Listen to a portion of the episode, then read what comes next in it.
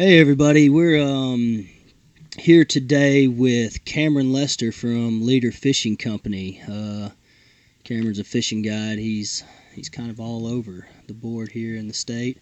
Um, does everything from trout, um, Hybrids, hybrids on greers, Whites. light tackle. smallmouth, Um, whatever. we're coming to you from the campsite actually at Sylamore. Um, it's late November. It's really cold outside. Most people aren't thinking about fishing this time of year. They're thinking about deer hunting, duck hunting, and all that stuff. cold November too. It has been really cold. I slept outside Yeah, in a hammock last night. And it was 22 22 degrees. degrees, and it was awesome. I can vouch for that, everybody. He was he was all night. He bet um, bet the campsite fee that he could stay outside all night long. It happened. And it was worth it. Twenty two degrees. Um, but yeah, we're in the middle of the duck hunting split here in Arkansas. Um, I'm not very mad at the deer right now, so I took an opportunity to come up here and stay a couple days uh, with my buddy Cameron here, and we're doing some camping, doing some fishing, and enjoying the Arkansas outdoors. Heck yeah, man. Uh, Cameron, tell me a little bit about your your guide service, um, how you got into it, and what you do. Cool, man. So, um, first of all, thanks for having me on. Man, it's uh, it's cool to, you know, this is the first time I've been, I've only, I've done three episodes on my podcast, but I haven't ever gotten interviewed. So this is so cool to be, Kind of different format. yeah, like Yeah. you know, following following your lead on on everything. So thank you first of all. Yeah. Uh, but I uh, yeah I, I own and operate uh, Leader Fishing Company. Um, I don't have a it's not a there's not a physical location or shop or anything, but um, basically just operate a guide service. Uh, I've got um, a pretty good um, stand of boats and um, equipment for pretty much anything you could want to do in Arkansas with with a fishing rod. Um, we're we're set up to do just about anything. Um, most of the time, I'm guiding on on the tailwaters on Arkansas. You know, for for trout, uh, rainbows and brown. Uh, Explain to the people that aren't educated in the fishing world what do you mean by tailwaters? uh, a tailwater is anything below a dam. So, uh, with like uh, natural flowing rivers or rivers that aren't dammed, flows are determined strictly a lot of times by runoff, rain, um, this and that. Uh, whereas in a tailwater, um, it's strictly what the U.S. Corps of Engineers decides to release from the dam. Yeah. So let's say, and, and that can be either determined by power demand or from the lake level being too high. Gotcha. Um, so like yesterday, we went and fished the Norfork River. Yep. Which we were. It's a four mile river. You said below Norfork. Lake Norfork Uh-huh. that dumps into the White River. Yep. And I noticed yesterday when we got there, the water was flowing really good, really fast. Within two hours, it slowed down and completely changed on us. Yep. So pretty cool, huh?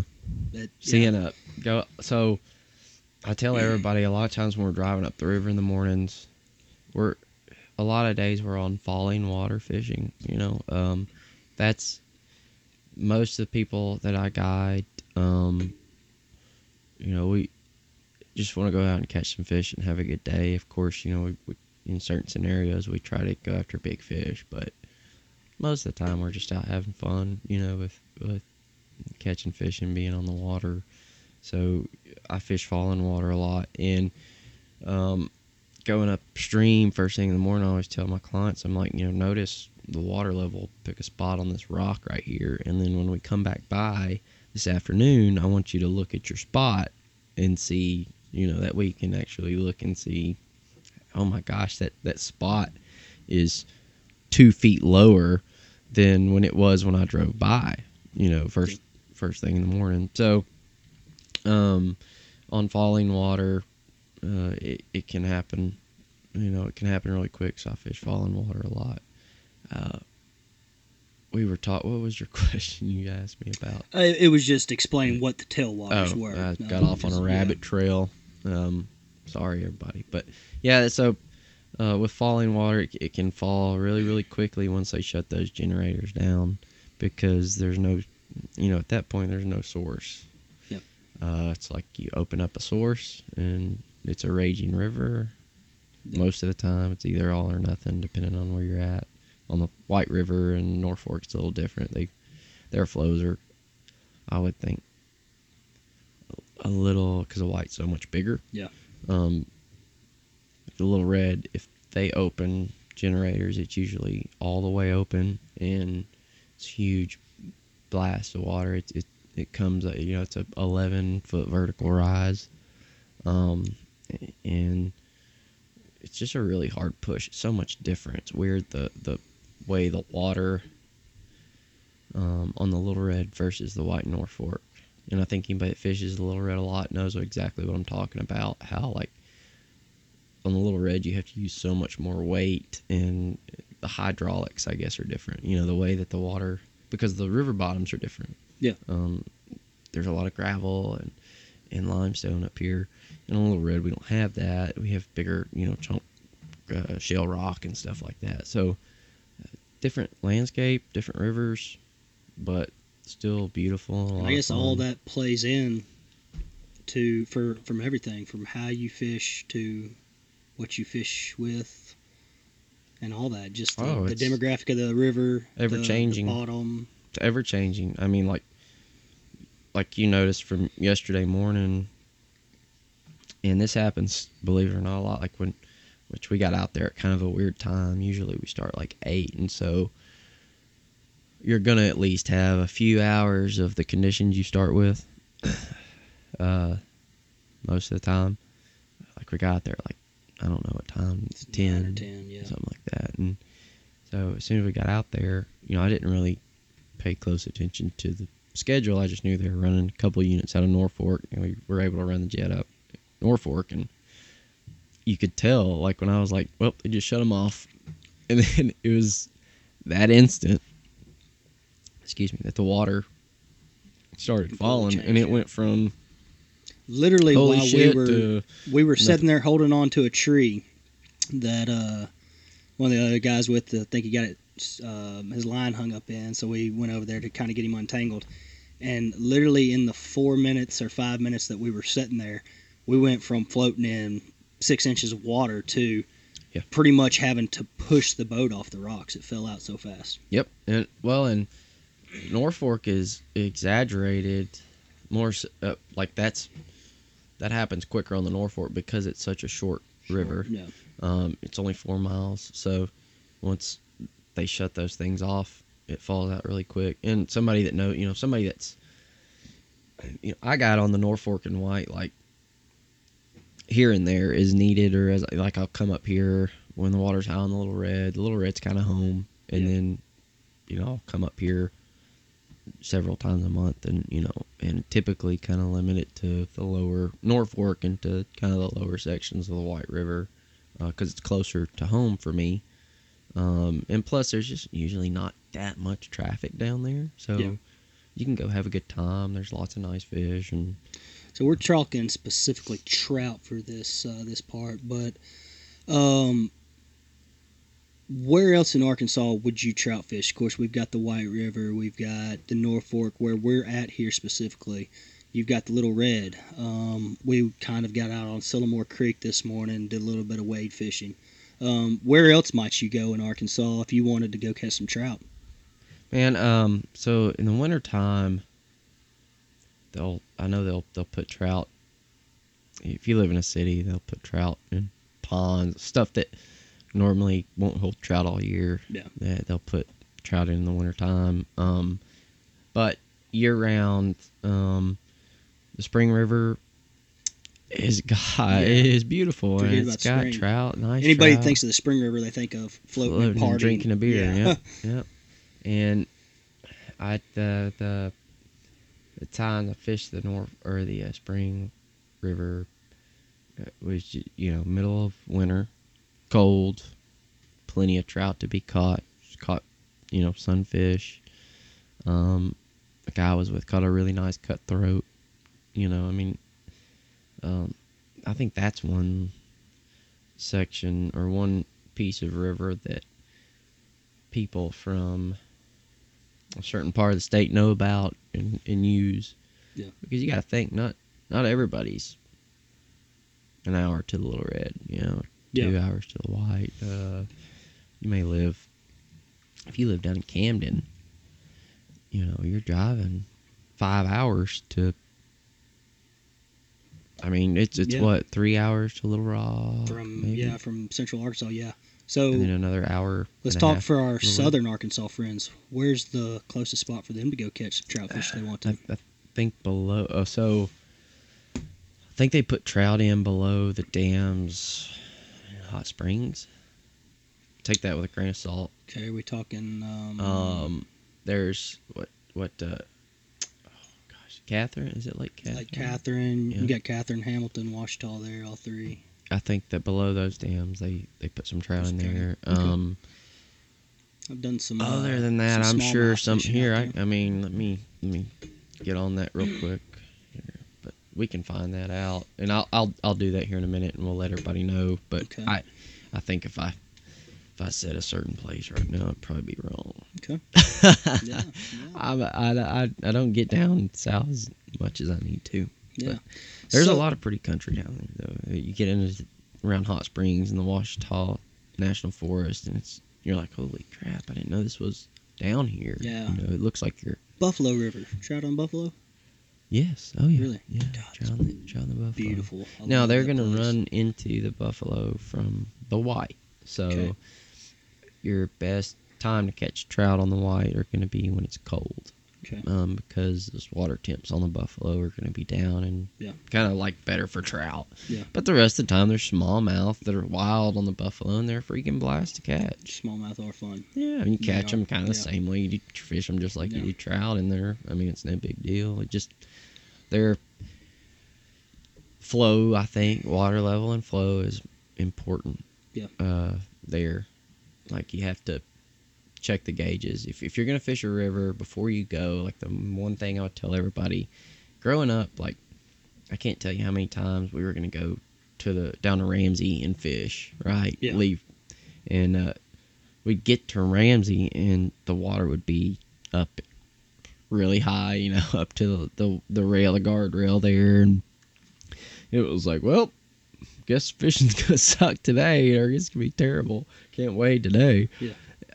And now it's like I pull up my, put my app on my smartphone, you know, pull it up, and I can tell you exactly where the water is gonna be, when it's gonna be there, how high it's gonna be, how fast it's gonna fall, all that stuff. What what app is So that? that's USACE, uh, U.S. Army Corps of Engineers, Okay. Little Rock District, and Okay. it's on iTunes, it's on the Apple or um, Google Play, but great, great app if you fish any water in Arkansas. Like it's got lake levels, it's got forecasted lake levels. You can tell how much lakes are going to rise, temperatures, all that good stuff. USGS is on there, so any creek that you, you know, you, it's got all the temperatures and creek levels on there. Really, really great resource if you if you play around with it because before you take off on a trip or planning a trip, you need to know what if if it's a river, uh, you need to know what level it's gonna fish best at. I think you know, Yeah. and you're all- you, you might be able to catch fish on lots of different Yeah. river levels, but um, yeah, really really check the levels and make sure you're not gonna go to the little red or to the white to to wade, and you get in there and they've got all the generators on and floodgates open. and you it's twenty foot high. yeah, it's Yeah. really hot. Which you know, if you if you in a you're in a boat and doing certain things, you can catch fish and Yeah. whatever. But for the majority of people that just want to go enjoy a weekend of fishing or waiting and relaxation at a reasonable cost, high water is not the time to do it. Yeah. I would say. Yeah. So and that's a good app. I use it for for duck hunting a lot. You know, we monitor um, the White River, the Cache River, and all those, man. And I check that thing on the daily, even when I'm not hunting or fishing, just to see what the water's doing. Um, and I know how it Right. helps me keep track of that. So Yeah, man, and the whatever they, I mean, you know, whatever water they run here is ultimately gonna wind up down there. Yeah. Isn't that crazy? Exactly, yeah. like oh yeah, yeah. We're, same water that you, you were catching trout in. God, I was hunting out, uh, you know, Augusta area, monitor some White River water levels a couple weeks ago, duck hunting, and it's amazing to go fish the White River up here, and I don't know how far we are. We're probably 90, 100 miles downstream from Augusta or upstream. It's a completely different river up here than it is down there, and it's it's awesome Right. to see see the differences in. The landscape changes Yeah. so quickly here too. Like coming from the mountains to Yeah. the, you know, you keep heading east, you Yes. get flat land. This is one of the very few places in Arkansas where you will see a T post that is drove into a rock. We've seen many of them yesterday. You do not want to be a fence builder around this area. Uh, it'd be a you have to had to pay a lot of money for me to drive. Man. Want to drive fence posts Yeah. all day to, Um, to want to do it, I should say. So trout species. Uh, here in Arkansas, we've got the rainbow and we've got the brown. What else do we have? We have- are we have cutthroat. okay? Um, now that's the cutthroat are going to be in uh, the White River, Norfork, and Spring River. Yep. And uh, that's it. Our browns are wild. They're a wild strain of of brown trout. Okay. So um, the brown now, I don't. What I know about the brown trout on the White River system or on the White River is limited compared to what I know about the browns on the Little Red. Uh, but I, I'm pretty sure they're originally when they were put in the rivers here, they were the same strain of fish. So the same strain of brown, brown trout. Um, our brown trout come from the Bitterroot River in Montana on the Little Red. I know for sure. Um, now they they put the eggs in the river in these special boxes uh, that this guy designed just for it. Um, and over time, the browns, you know, the eggs were able to su- successfully hatch in the river. They put them. Trout like to go where they were born to spawn, uh, on gravel bars and stuff. So they put the eggs on gravel bars in good spawning habitat. And long story short, by 1992, there was a world record caught out of the Little Red. There's been world records up here as well in the White Norfork.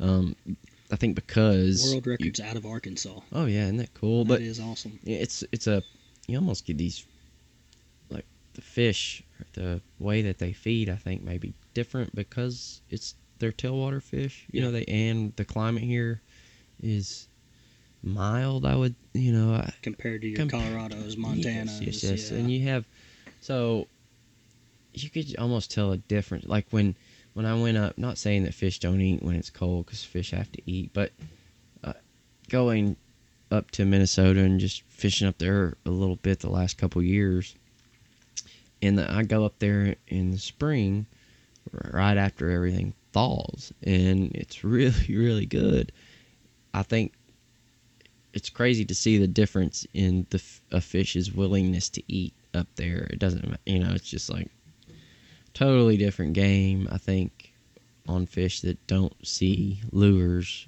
year round versus fish that see flies and lures year round. Our trout here, or our brown trout, even our, you know, our other trout, whatever you want to call them, the rainbows and a lot of fish were stocked anyway. You know, it doesn't matter what fish you're talking about. to get uh, educated. Like- fish are fish are stocked. I mean, that is what it is today. If guess what's going to happen if like people talk a lot about a stocker fish, but what they don't realize is that at one point in time, pretty much everything was put in there. You know, Yeah. and from there, what happens? It just so happens that with the rainbow trout, they don't really successfully spawn. Um, because of that stock DNA, I, I guess.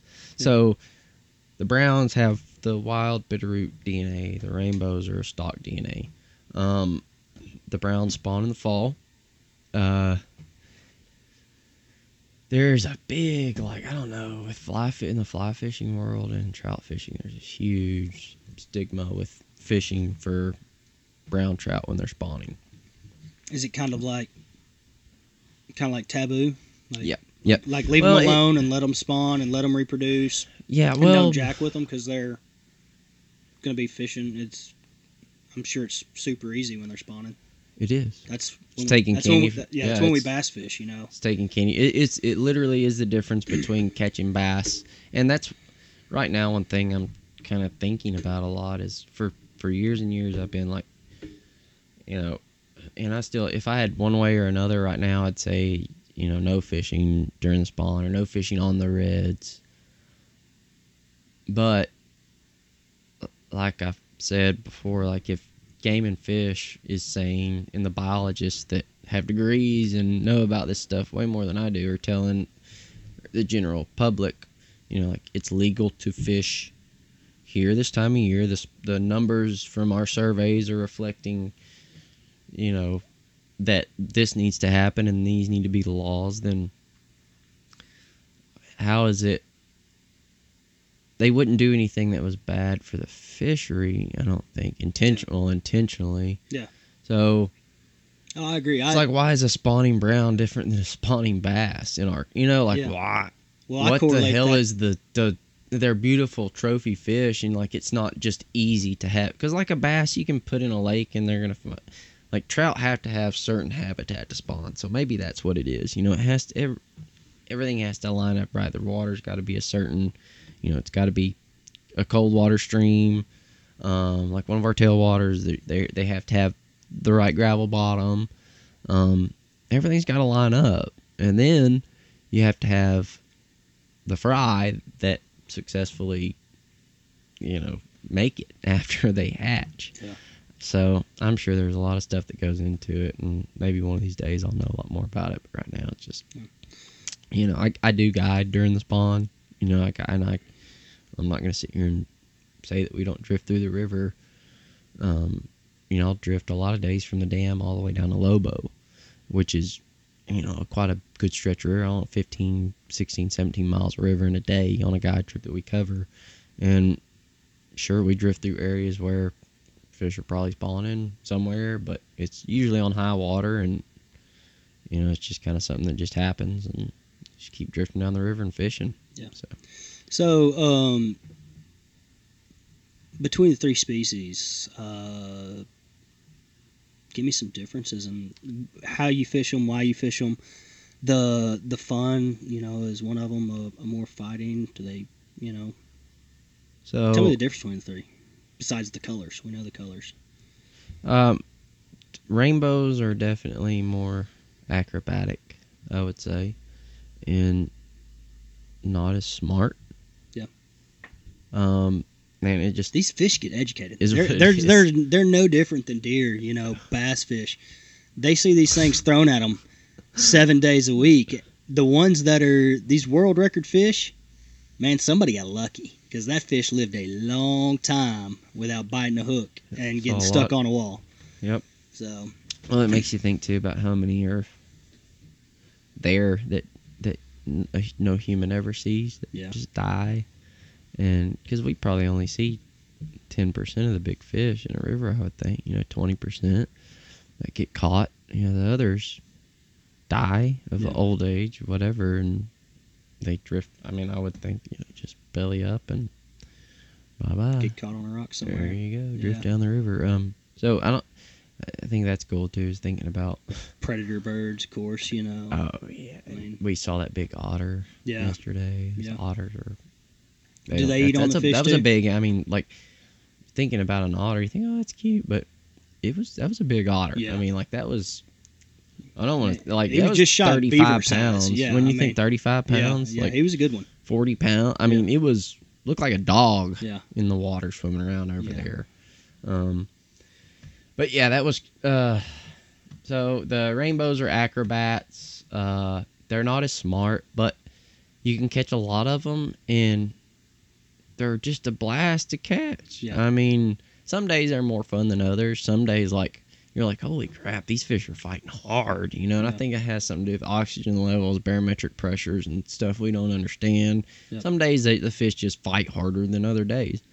Um, I can always tell in any guide. I know if by some chance there's a, a fishing guide or a guy that fishes on the river a lot and catches rainbows and browns, you can tell when you hook a brown trout versus a rainbow trout. Like a, a brown will a brown will stay on the bottom of the river and run on the bottom.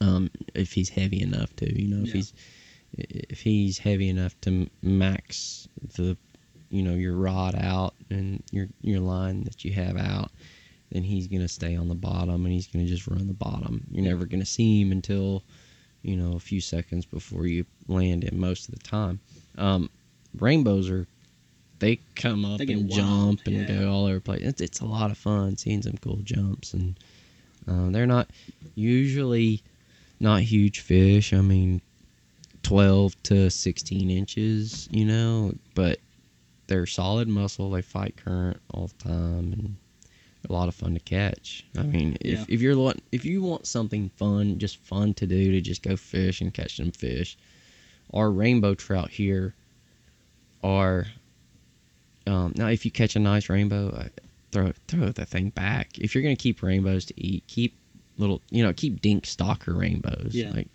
know, don't Are they all good to I eat? understand. They're ones all- are better? they're all the same. They're all the same. All the same. All the same. Cool. all exactly that's the thing with that's why with our brown trout we're like kind of like why why wouldn't you throw them back, if they They're if they're if they're, they're more not a scarce replenishable species than resource the rainbows, right? yes Not well i mean browns. no i wouldn't say well if there are you you're just not going to see them as much they're naturally nocturnal Gotcha. feeders like they they like low light conditions Yep. think of brown trout like a big buck Yep.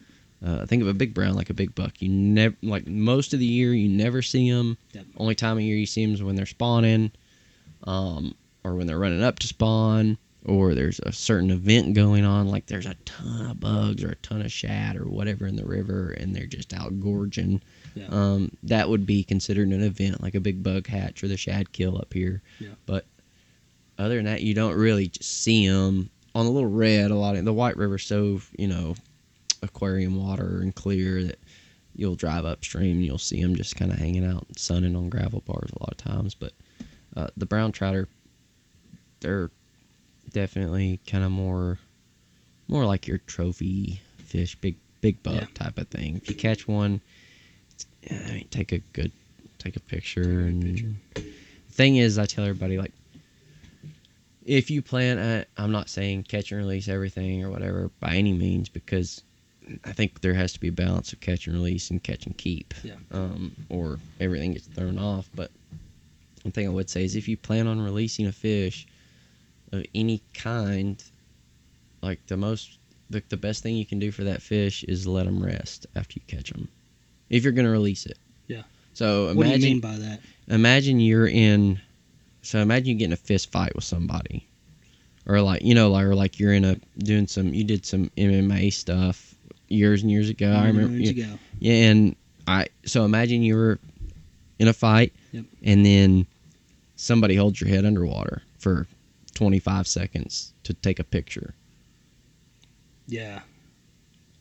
Does, That, wow That would right suck. like yeah. But it's the exact same Yeah. thing. Like these, the fish fights for its life until you physically, it can't overpower you, and then you get it in and You pull it out of its pull water. it out of yeah. the water. Where That's yeah. it doesn't you, until you think about it. Though it's like you don't think about it until you think about it, and then so the what I do is like if somebody catches a a fish that I'm like we don't want to take a chance of killing this thing. Like let's just take your time. It's not if it's in a net, if it's in the water, not going to hurt a thing. Let it rest. Let it sit there.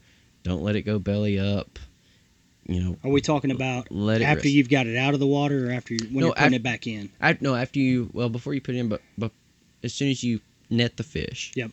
you know, by all means, net it, get the hook out of its mouth or whatever, real quick. I'm not saying don't pull it out of the water for a half second or two seconds, but Yeah.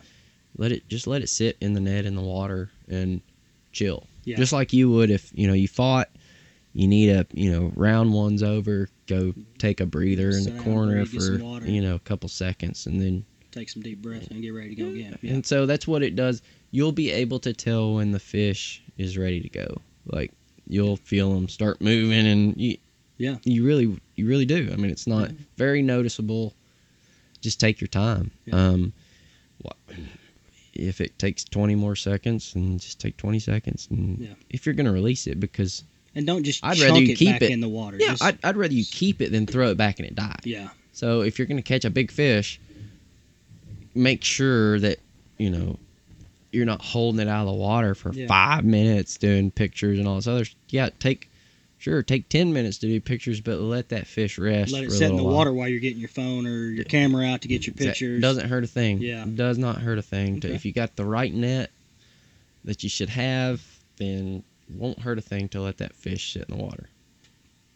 That's that's good. That's something I learned. I didn't think about it. Yeah, Simple stuff you don't think about that. You, you just don't think about it sense, because yeah. gro- well, growing up, it was always like we kept fish most or kept a lot of fish until my dad and I started bass fishing a lot. You know, and then we started kind of and then catch and release started coming on, and you know we figured out that hey, maybe we don't need to keep all you know. Oh yeah. Um, but before that is like, heck yeah, you know, I mean, you th- Dinner. fish is a fish. you know, bat. I will say this about trout: they're more they're more sensitive and Yeah. seems like than bass and crappie and catfish and like catfish or something.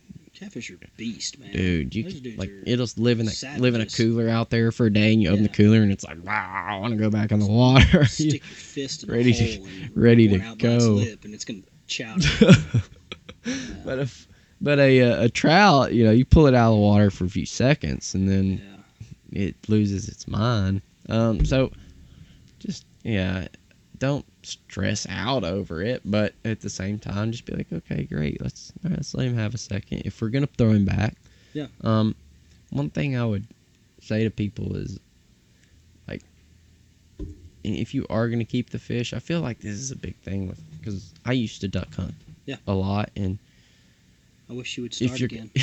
We had fun. Oh, we did. But if you're gonna keep anything, like uh, use it. You know, if Yeah. you're gonna keep, the, if you're gonna keep the fish, By all means, if you catch a big one and you want to stick it on your wall, I, I can't say that I wouldn't do that. Yeah. No, I- You catch. you're you right. Catch fish You know what? That's day, a- so that's not a big deal. the circles that I'm in most of the time, which I'm a ninety percent of the time a fly fishing guy, like ninety five percent of the time, Yeah. fly fishing.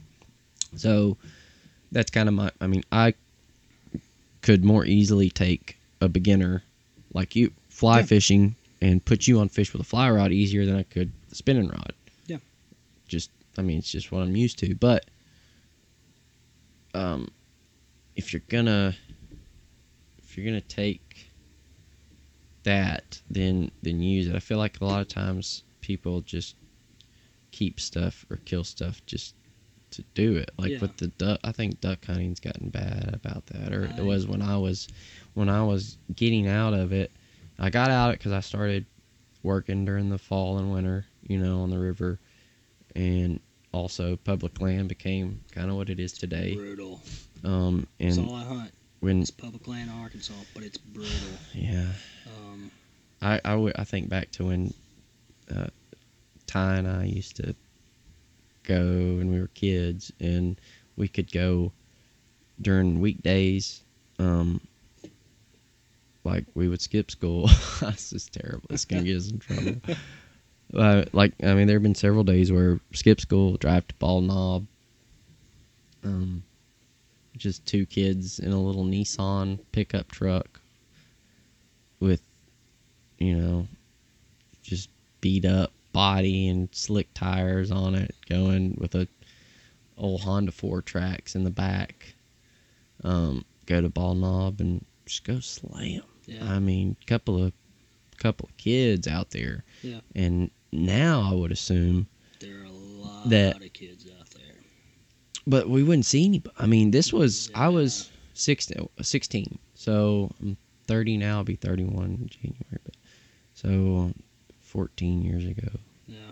and even up, but even up to even up to 10 years ago, It's changed so much. nine, eight years ago. Duck it- hunting in Arkansas has it was- changed so much. Um, you know, which I think it's, be- It's still definitely become a it's still different. fun, but Well, yeah, it's about it's a fashion. It's a it's a social media popularity contest. It's uh, you know, well, fly fishing is too. You know, it's it's the same thing. I no. think The too. cool thing is with fishing, man, you can you know hunting. You kill that duck. That duck's dead. You know, you Yeah. You you either you either get that meat and you put it to good use and you eat it. You you you feed people with it, man. It's it's so good if you know how to cook it right. But if you don't, it sucks. Isn't it crazy how many? It's like I think yeah. every duck hunter's found some in a trash can at a gas Oh, station. Man, yeah, yeah. Why a trash can oh, at a man, gas I tell station? you what, if Every eh, Yeah. like, and it's not just you know a, a a term that's used or like it literally a gas station trash can Yeah. between the gas pumps. yeah, they'll take their pictures and just throw them away, man. Give them away.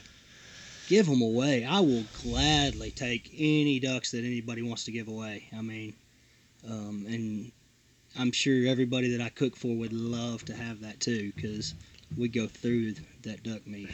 Um, that's the great thing about fishing, though. You don't have to kill them. You take care of them. Sure. You, you put them back in. You catch them again. You know. and it's and you get that moment. Yeah. You know, you get you get the what nobody else knows if you kept it and you cooked it and you ate it or if you just uh, release it and let somebody else catch it again. I mean, like I, I don't know. That's the only thing. When I'm releasing a really nice fish, the one thing that gives me like because I, I really do feel like I've caught certain fish a couple of times. Think you ever caught the same fish twice? I know for a fact that a buddy of mine and got not us but our clients Yeah. caught the exact same fish. Same day, different days. no, Really? uh, no, it was about about four weeks apart. That's awesome. About four weeks apart. Big rainbow um, that at fish has to think like, what But- am I doing wrong in life? Well, if it hadn't have been, it was a very, very. Um, this rainbow was very distinct. It was real faded. Yeah. It was real old. It almost looked like a. It, it didn't have many dots on it. It was real gray, real silvery. Almost looked like sa- like a steelhead or a salmon. Um, which steelhead's a sea run rainbow trout. But um. No, that was. Sorry about that. Get a little bit of. There we go. Um, what were we talking? The trout that you caught twice, Yes, or the trout you sorry. caught twice. Um, I'm sorry, buddy. I'm just ADD is crazy, and I, So I get on. living your life. I know I get on a rabbit trail and Squirrel. a squirrel over there.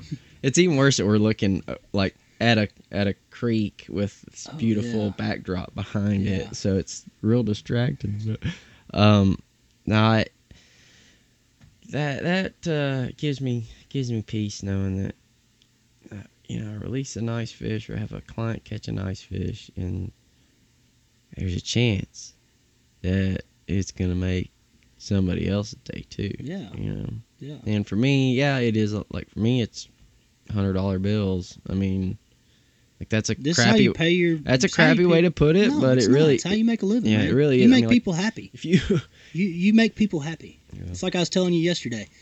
When you when you are driving down the road and you have a boat behind your truck or whatever you're driving and you see it in the rearview mirror, you know there's good times ahead. Yeah, So, it's hard to not smile, yeah, isn't it? yeah. You know, you you make a living by making people happy, and that is awesome. Um, let's talk about uh, a gear, a gear, man. If I'm if I'm sitting at home and I'm listening to this thing, I'm like, hey, I want to go trout fishing. Mhm. What do I need? If I if Yeah. I've if I've not, you know, I'm a uh, you know, I catch fish every once in a while, um, but I I want to go try my try my luck at trout fishing. You know, come out here to Sylamore where we're at, walk through the creek, and what's my best route? What kind of rod? So- what kind of kind of bait? Man, it depends on um, what what you're doing and when you're doing it. As weird as that sounds. Um, now Let's talk about it spinning, All spinning time. All if, around. If I'm a, if I'm a guy that fly fishes five six times a year. Okay. Um, and I just want You're One like rod the, reel during the split or whatever, or like during. during the summer, during the during spring, winter, summer, anytime. okay. come Um, up here. Used to come up here for um, family reunions to Mountain View. Uh, we would do that in April, you know, or we come up here.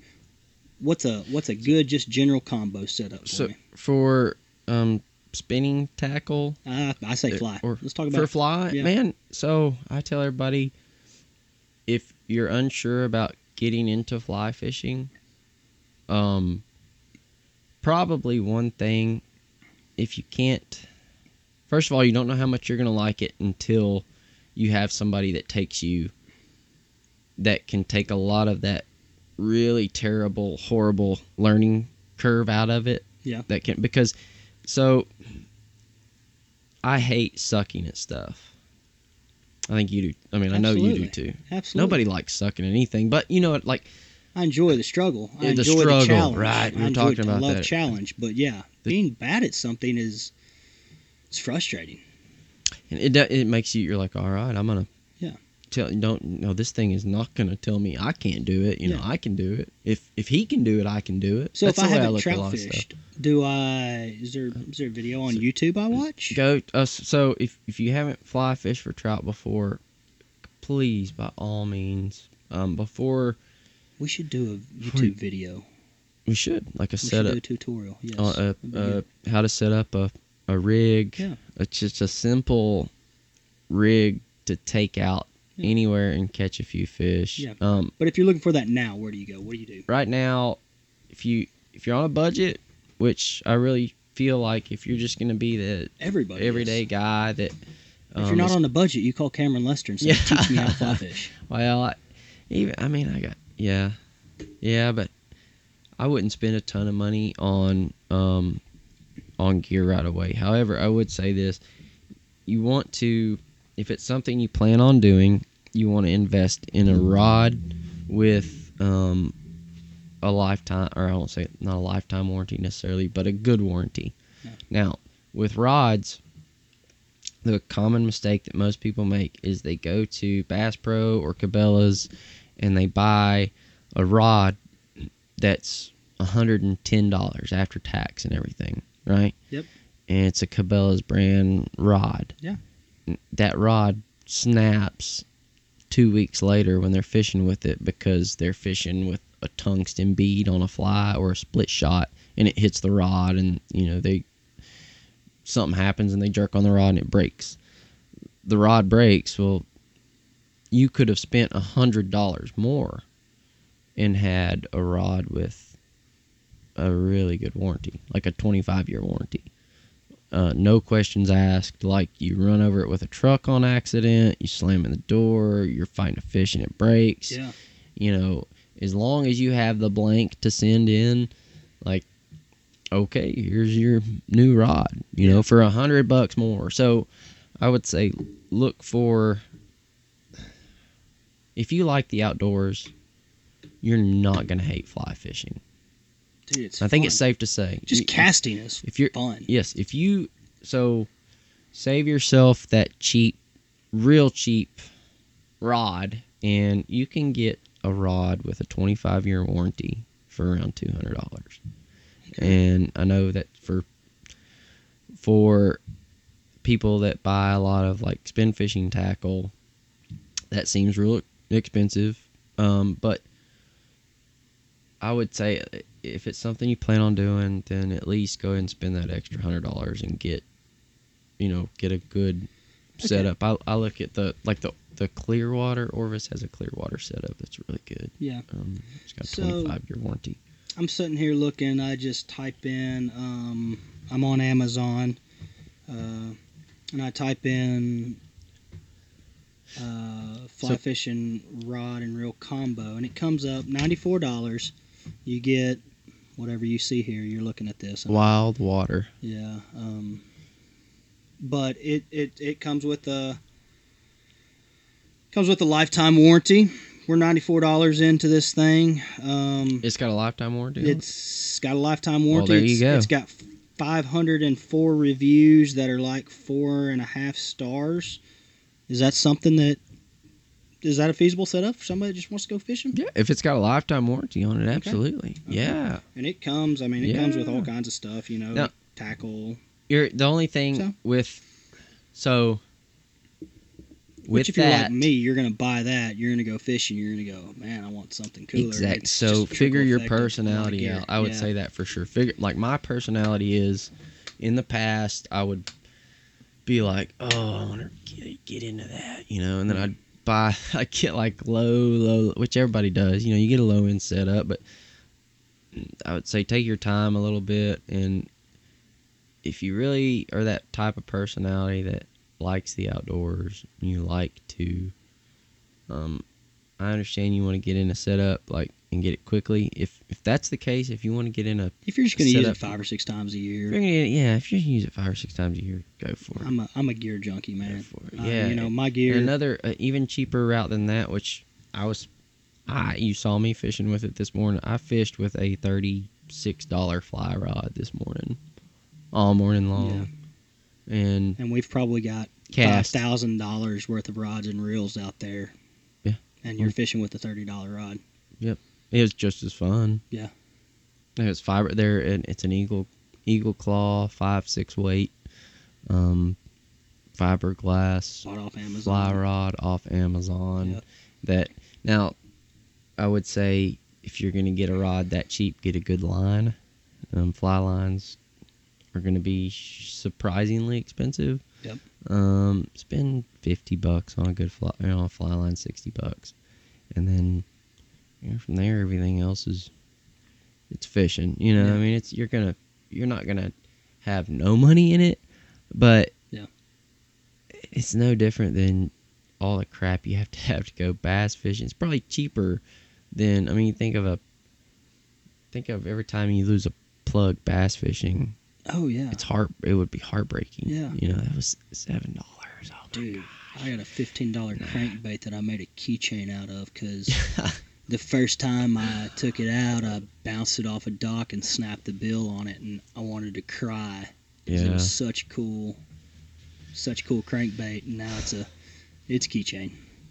Never even caught a fish with it. yeah. Well, they Uh, they're expensive, goes. Yeah. and so it doesn't matter what it is.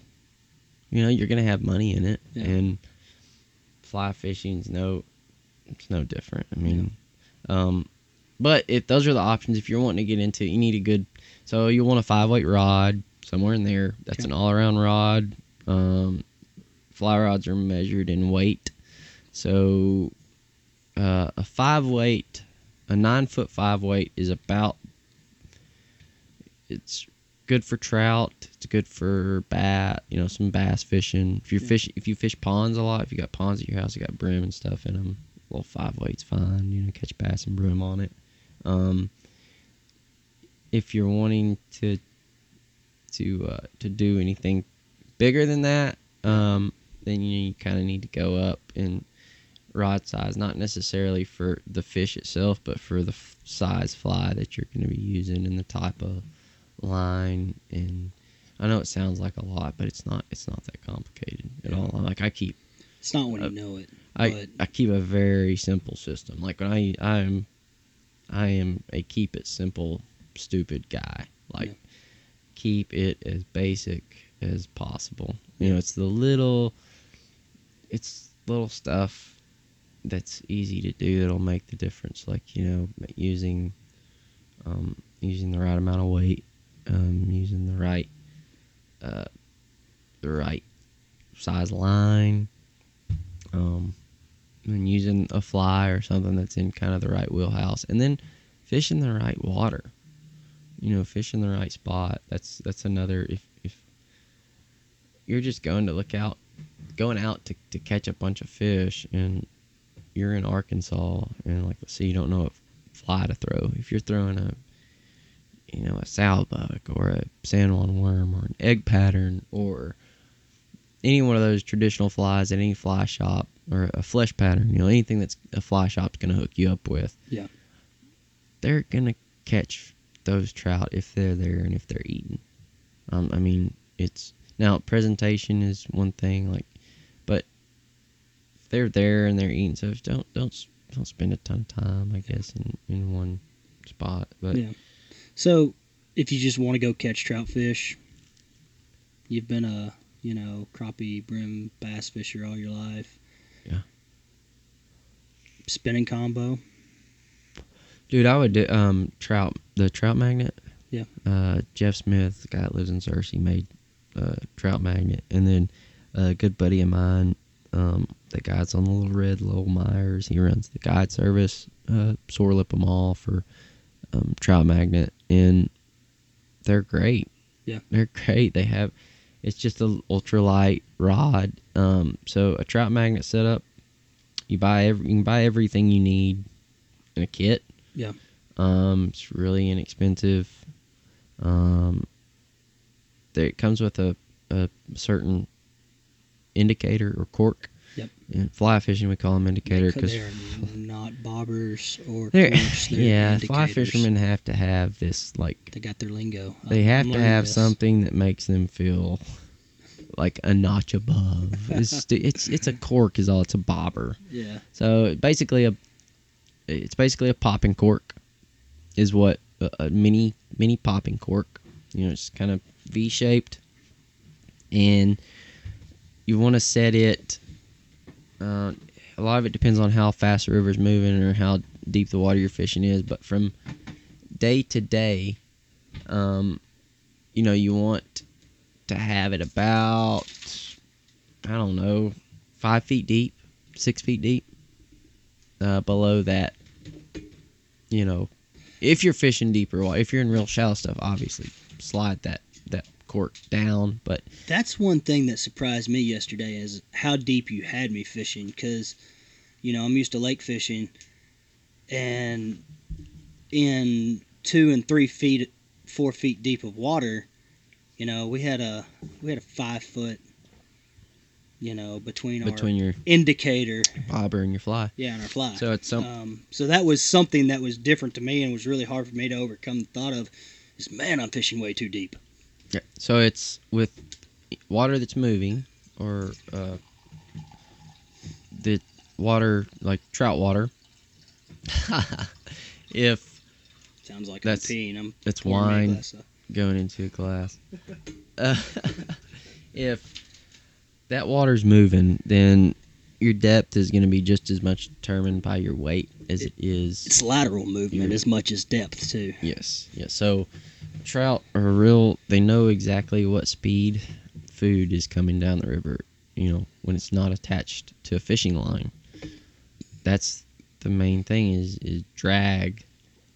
The current up top is different than the current down on bottom. So um, a lot of time you just want to make sure that your fly is not or your your lure, your trout magnet, your fly, your whatever it is that if you're in moving water and it's drifting, just make sure that the current is not pulling that thing back up to the surface. You know, you got to keep it. Excuse me. You got to keep the the. There are a few different columns of water, and it's like the current varies in each column. So you just want to keep it down there in the bottom, and whatever amount of weight it takes to get it there, is kind of what you need to use. Uh, usually with a trout magnet setup, um, so the trout magnet itself is so light that I don't know what that is. What is that? sounds like a really mean truck outside It does. Um, nom, nom, nom. Yeah. Anyway, with the trout magnet setup, um, I think a three aught split shot is usually about. I know that may be a that may be a little heavy. Uh, you may want to go a little lighter than a three aught, but all you put the split shot on there for really, if the water's not high and if you don't need the weight to get down, all you put it on there for is to help cast that lure out. Okay, so the main difference between fly fishing and fishing with a spinning rod is when you cast a traditional fly setup, you're casting the weight of the line. You're not casting the weight of the lure. So when you cast a bass rig, you're casting the weight of that sinker or that, you know, jig or whatever it is you're fishing. That's what is carrying your line out. So, you know, you however much arm strength you put into it, you're just throwing that hunk of metal. Yeah. Okay. With flies, they're they are weighted. You know, like they have used beads and tungsten beads and stuff on them, but not near enough to cast with a spinning rod. So a trout magnet is a fairly, you know, it would be a it would be a medium heavy fly, a heavy fly. A trout magnet would. Um, I think it's on probably like a 64th ounce jig head. I don't know. They got the unique ones. 164 ounce shad dart head. Yeah, Yeah, I've googled they're great. trout magnet while we're talking. Um, They're great. We've heard him say tra- trout magnet several times. Um, I'm not familiar with that term. Basically, it's a it's a jig. It's a trout jig. It's a synthetic. Yeah, it's a or a syn- It's a it's a it's, soft it's a synthetic soft plastic. It's a soft plastic. Basically, looks like a little worm with a split tail. If you've ever fished a beetle spin before, it looks like the tail of a beetle spin on a jig hook, and they work great. um, yeah. Now, the I think what really works with that, kind of going back to finishing that setup, is if you know you want to put your split shot above your trout magnet or above um, whatever it is. If it's too light to cast for you with your spinning rod, you can Yeah. put put some weight on it. That's what, like, then you're able to cast it because with the weight of your split shot, then you know that's going to carry it out. So, uh, you know, set your popping cork, uh, nipple deep, your bobber, nipple deep, head high, whatever, and then you know about 18 inches above your trout magnet or your lure, put a little split shot. Um, I always, if I'm fishing split shot or weight, a lot of times I'll put it above a knot. Um, Keep it from sliding down. keep it from sliding down. Yeah, just connect. I use a blood knot to, to connect pieces of line and uh, put my weight above that. Uh, so you cast it out, and with the trout magnet, really a lot of kind of twitching and popping. And I think what ideally is it's kind of like a popping cork, you know, that they use for speckled trout and redfish and stuff like. Have you ever seen those? With it? No. It's So Yeah, it's a popping cork's just it's on the surface of the water. It's really loud and it's got beads and stuff on it and bang together and basically Kinda the cork pisses the fish off. yeah the cork gets their attention and then they look up and they see oh well there's this Yeah. you know behind it so I think that's a little bit of something that really goes on with the trout magnet that helps is using that that trout magnet cork. It's cone shaped and it just pushes a little bit of water they're they're cheap. I mean it's Yeah. not like trying to sell trout magnet stuff or anything but they're they're cheap you know they're just the, they're the cost of what another one would be and they work sounds like good. you're sponsored by Trout. yeah. No way shape or form but they they're great. I mean i know the guys product, are yeah, great guys they're great lures. Um check them out and and it's an arkansas company. So Yeah, that's and that's what we're here for. Is even better. But everything Arkansas. pink uh just all the time. Pink's awesome. White i'm sure. Chartreuse whatever. Um cast it out twitch it and pop it back to you and um you know watch that that bobber. Yeah. that's all there is to it. Throw me a couple of uh, landings and locations. Um, people want to people want to get out tomorrow and they want to go fish. Not we're not going to say tomorrow by going off conditions, but just general areas uh, that people can Google, find the location to them. Just rattle off a couple for me. um if if you want to if you want to wade in fish which i feel like the majority of, of people you know I, I would not suggest if you're not really comfortable in a boat um And I know a lot of people that take their, their aluminum fishing boats, their aluminum duck hunting boats. My neighbor, um, him and his boy and his wife, uh, two or three times a year, they'll just jump in their aluminum boat and they'll go trout fishing. Yeah, So i if you should be be comfortable in your boat before you get it on yeah. a river. Is it, you know and wear like a life jacket. uh, just uh, be cognizant of the fact that you are not on a lake. You are Yeah. on a moving body of water, and it's And those much and it stronger than it looks and it feels. Like. It does. Yeah. And I've seen. I mean, I've seen people almost sink boats. I mean, it's been seen crazy stuff where you're thinking, "Ah, man, how did that boat not flip? Or Yeah. Um, but just be careful. Um, you know, I would say uh, if you're wanting to fish out of a boat and it's your first time, um, an easy stretch of river to navigate would be Lobo on the Little Red. Lobo Landing. You put in there. Uh, Bo and Renee have a nice little landing there. They can sell trout magnet stuff Cabinet, cabins, right there. Like you all can that stuff literally just show up there, buy whatever you would need right there at the landing, and go fish. They even have they have and these boat fly rentals and everything. shops and these landings and these people talk to them, ask them. They're gonna tell. They're gonna tell you yeah, what the dude. fish are biting. They're gonna tell you. I you. mean, you saw yesterday, Yeah. like the like it's not a they want you to come back. You know, they want you to be successful because that's what drives their business. So don't be scared to ask.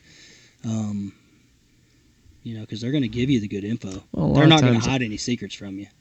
I've become I don't want to say calloused to questions as a guy or as a guide or whatever, but like you get asked the same questions because it is it's all the same questions. What are the fish biting? Right. And so you kind of get to where you have just a standard answer for everything that's already pre planned. And so one thing that I've tried to do more of is like, I notice when people are really interested in in it. And, and I kind of try to read if, okay, you know, they asking me because they, they want to learn. Like, and most of the time they are. Like with you, you're like, how do you do that? 'Cause you really wanted to know. So Yeah. for me, when somebody really wants to know, it's so much so intriguing for me to teach them. It's so fun for me to be like, here, isn't that cool? You know, like Yeah. that's all it is. That's it. Like you saw what we were fishing yesterday, what we were doing.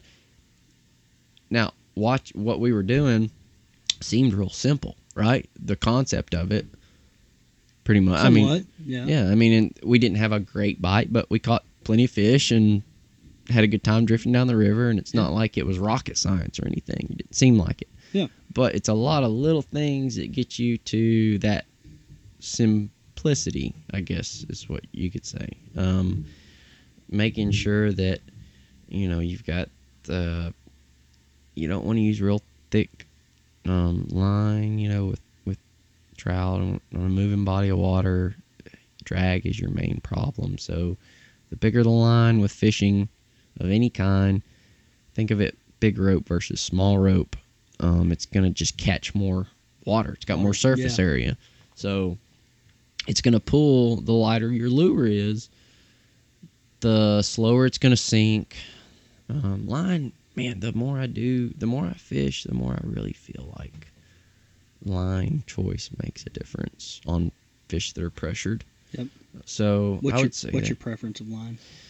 Depends on what I'm doing. For trout fishing, I like uh, if you're gonna fish in monofilament, fish four pound test, four pound fluorocarbon, five pound, just starting out. Um, if you're fly fishing, you can use. I mean, they sell tippet. Yeah. Um, it's a little spool. It comes in thirty and hundred yard spools, and tippet is basically it's a fancy fly fishing term for light line.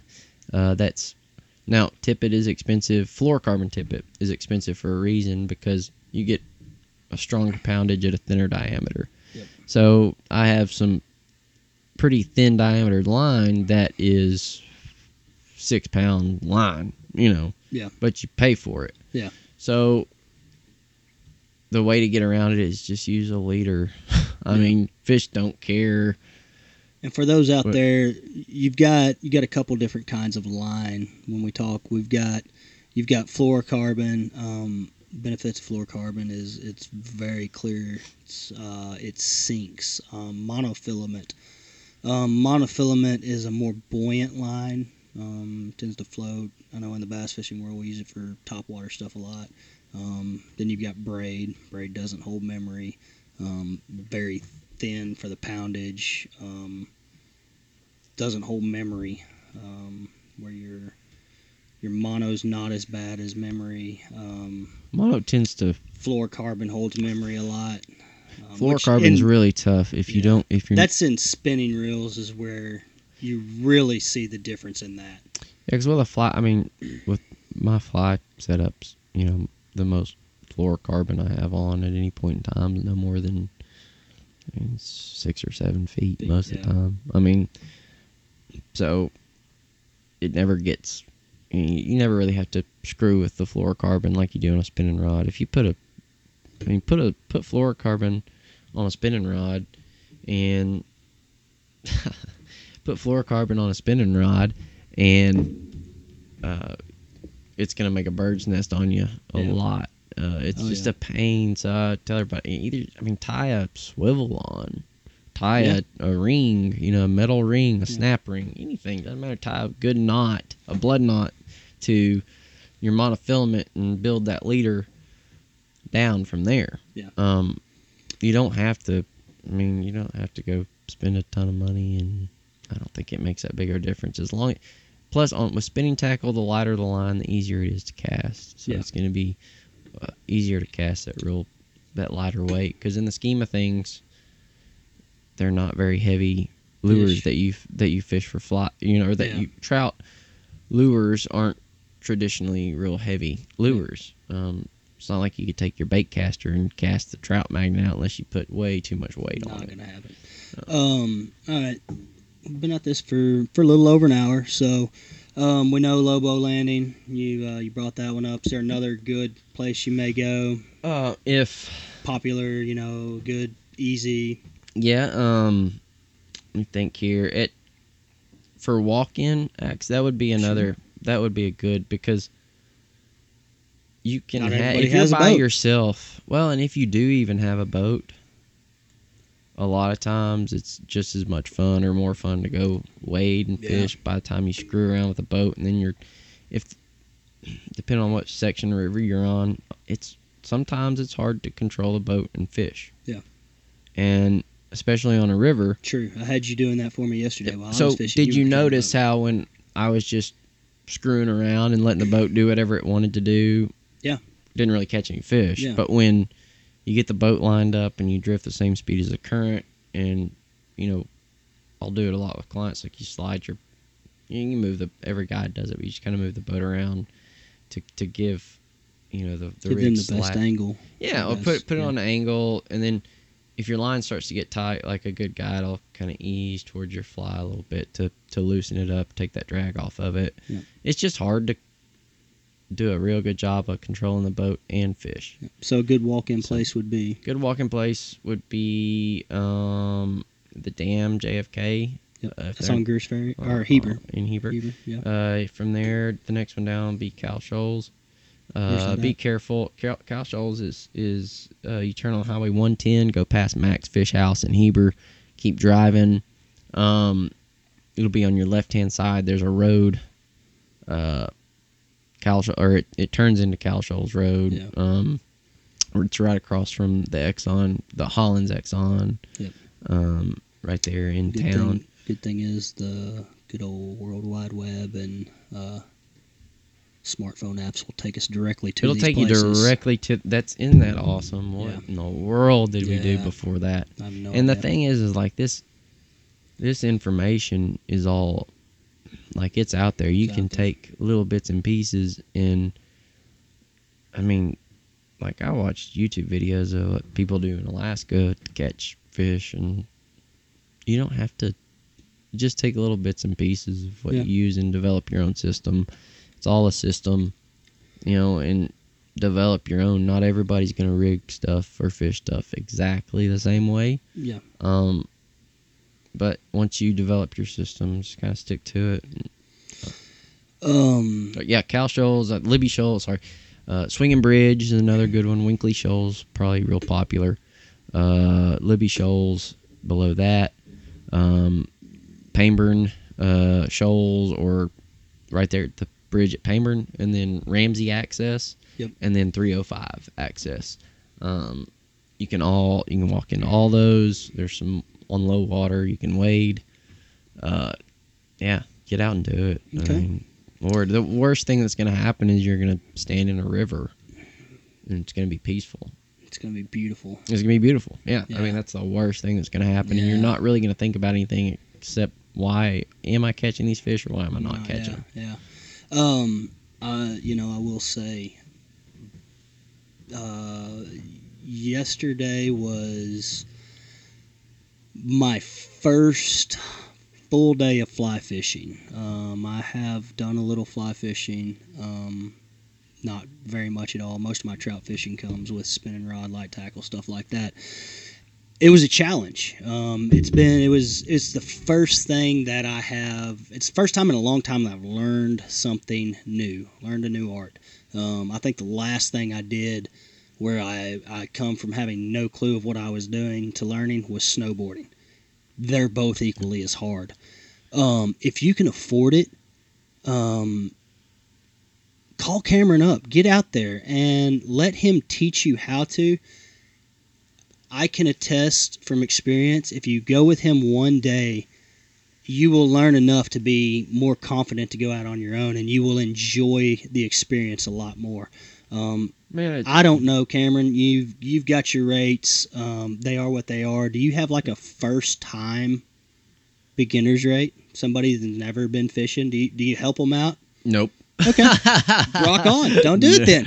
Um, so Nope. hey, the man's got to pay his bills. look, He's got man. two beautiful No, no, little girls and a the- wife. Let me so. let me explain. And this is a great time to kind of, I'll, at this point in my life, I'm like, there's a lot of talk. Like even think about it at the fire station, how firemen talk about things that only firemen get. Cameron is an early That- retired fireman, by the way. He he was a captain um, for the Sherwood Fire Department, and um, uh, he, he, he took he took an early maker. retirement to follow his dream, and his that's his love and his passion for these river fish, um, and for doing what he does. He loves doing it. Um, yeah. You know, I he just left love. a- I love being. I love being outside, doing things yeah, like doing with people. exactly. Yeah. Exactly. Getting So- and the the hardest part is getting out and doing it. Absolutely. And what I was gonna say about um, we were talking about rates and all that. So for like for me growing up, I never in a million years would ever have been able to afford a guide, like to um, for my folks to get a guide. For, you know, like Yeah. it just and you're you, It's not we grew, feasible. We grew up, hell, we grew up a lot together. yeah. But like you know what I mean? It's not like me and you 10, 12, 13 years ago Could have afforded. Yeah. thought about and it's not spending- something we were taught. Our parents just said, "Get out there and do it." Yeah. You know, you don't. You which don't was good. Which was a Which is know, good. Yeah. Fly fishing, there's an art to it, um, and that's what I'm saying. If you can, give Cameron the chance to teach you because you can learn so much. It will save you that. It will save you. Um, the, it's the, difference of a between you trip- going a second time and saying, "This sucks. I'm not going trout fishing again. Or I'm not going fly fishing." Well, and it's also now this is gonna sound like I'm not. Trust me, I'm not. I'm not trying to sell guide trips. Yes, you are. They pay your bills. Well, they they do, but it's like, you know, if it takes so much of the learning curve out, it's not even. It's not funny at all. It's not even. There's no way. I, it would have taken me. six months stuff little simple things It took me six months to learn on my own i could have instantly learned and been catching a lot more fish had i gotten and i'm not saying use i'm not saying use me I, heck a lot of times i'm booked and so i have you know just the the guide community here is It's really awesome. good like we all There were four or five different other. guides on the river yesterday, and as we floated by all of them, they all knew everybody. They all said hello. Um, had one guy tell us he was catching you know yeah, he told us, "Hey man, it's right good here." right here. Yeah. You know, get in behind us." We had another guy. Hey, cool? y'all are, y'all are staying here for the weekend. I'm off for the next couple days. Come up to my farm and hang out with me. They're all good friends. Um, yes, they're competitors. Yes, they all make a living doing Well- this. But back to what I was saying, I learned enough yesterday that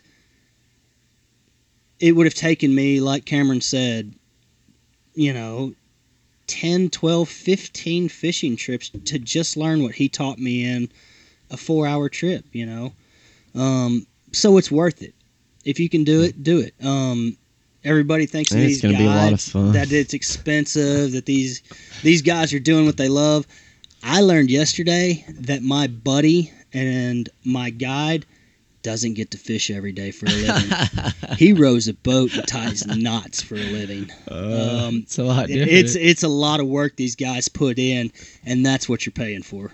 Yeah, Um, well, I mean, we were talking about being able to just if your guide is terrible at fishing, if nothing else, like you have somebody navigating a boat down Yeah. the river for you. Like, yeah, there's no way a single person could have fished where we were if- at yesterday. think about if you have your boat like let's say you get a you get an awesome boat and you put it in the river Yeah. how nervous would you have been on in some of those shoals and stuff or going over some of the that stuff in not knowing that river not you know what i mean like I wouldn't have been worried about my boat. I'd have been worried about my prop right because I'm mean to my boat. Yeah. Um, my prop, on the other hand, I'd have probably had to buy a new one today yeah but there would have been a lot of Yeah. gray area where you're like i don't Yeah. can i can i make that because I-" there was one point where we're running upriver, and Cameron pointed this out when we're doing it. You're looking at the river, and there's a shoal, there's a drop off that we were running full speed. I don't know what we run in your boat, 25, 26 miles an hour. He's like, I can't let off right here because if I do, we will wreck this thing. The river literally stepped up four foot off a shoal. It wasn't a waterfall, but it was a it was a very quick drop, and we're running upstream. In a prop boat, man, I'd have sent four people over the front of my boat and either broken aluminum or sheared some pins on You're- my stainless props. Well, and if it's anything other than a gravel bottom, you can't really get away with that. But with in that particular spot, it's gravel bottom, so it's like if you let off, the back of your boat sinks down and your jet's gonna suck up stuff, and then you're screwed. But like you, I don't. I would s- yeah, just to everybody, if you get out, take your time, go on an easy stretch of river first, and get comfortable with it. Yeah. and then like wear a life jacket the first few Wear a times life you're jacket. It's yes. and enjoy the river. We all have families to enjoy go it, home that's to, why.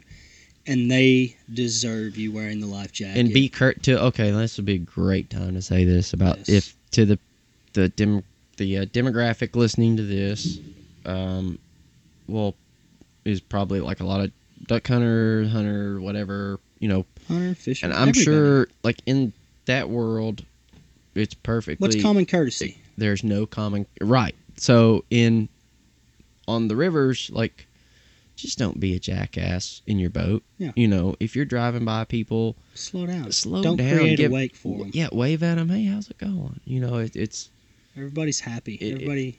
there is nobody's mad at you for being here. right right and Yeah. but don't don't it very rarely on the river do you find that mentality of like gotta get to the spot first gotta get to the spot first did you notice that like there's no there isn't no, I didn't notice that at all. There not that out there at all because there's literally f- so many fish everywhere. everywhere and spots that like okay he's here well, let's just move down 250 300 yards and there's another spot just like it so you go duck hunting, you're going to a spot. If somebody's there, you are pissed. Yep. and that's an, another nice thing Yeah. about going fishing for a weekend or two or Yeah, is that no pressure yeah.